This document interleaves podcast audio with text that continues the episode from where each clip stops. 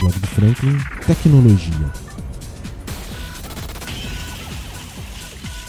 Se você é um usuário do Twitter, você deve ter percebido que logo nas primeiras horas da manhã a plataforma passou por instabilidades. Não foi algo pontual, já que os jornais e sites especializados em tecnologia do mundo inteiro noticiaram o problema. O jornal francês Le Parisien alega que o maior problema aconteceu nos Estados Unidos e por toda a Europa. Porém, usuários brasileiros relataram problemas também. Mas ao que tudo indica, a pane não foi tão agressiva por aqui quanto no restante do mundo. Pelo menos por hora, parece que o problema está resolvido, mas até agora a empresa não liberou nenhum comunicado oficial. Caso esse comunicado saia, eu volto aqui para atualizar vocês.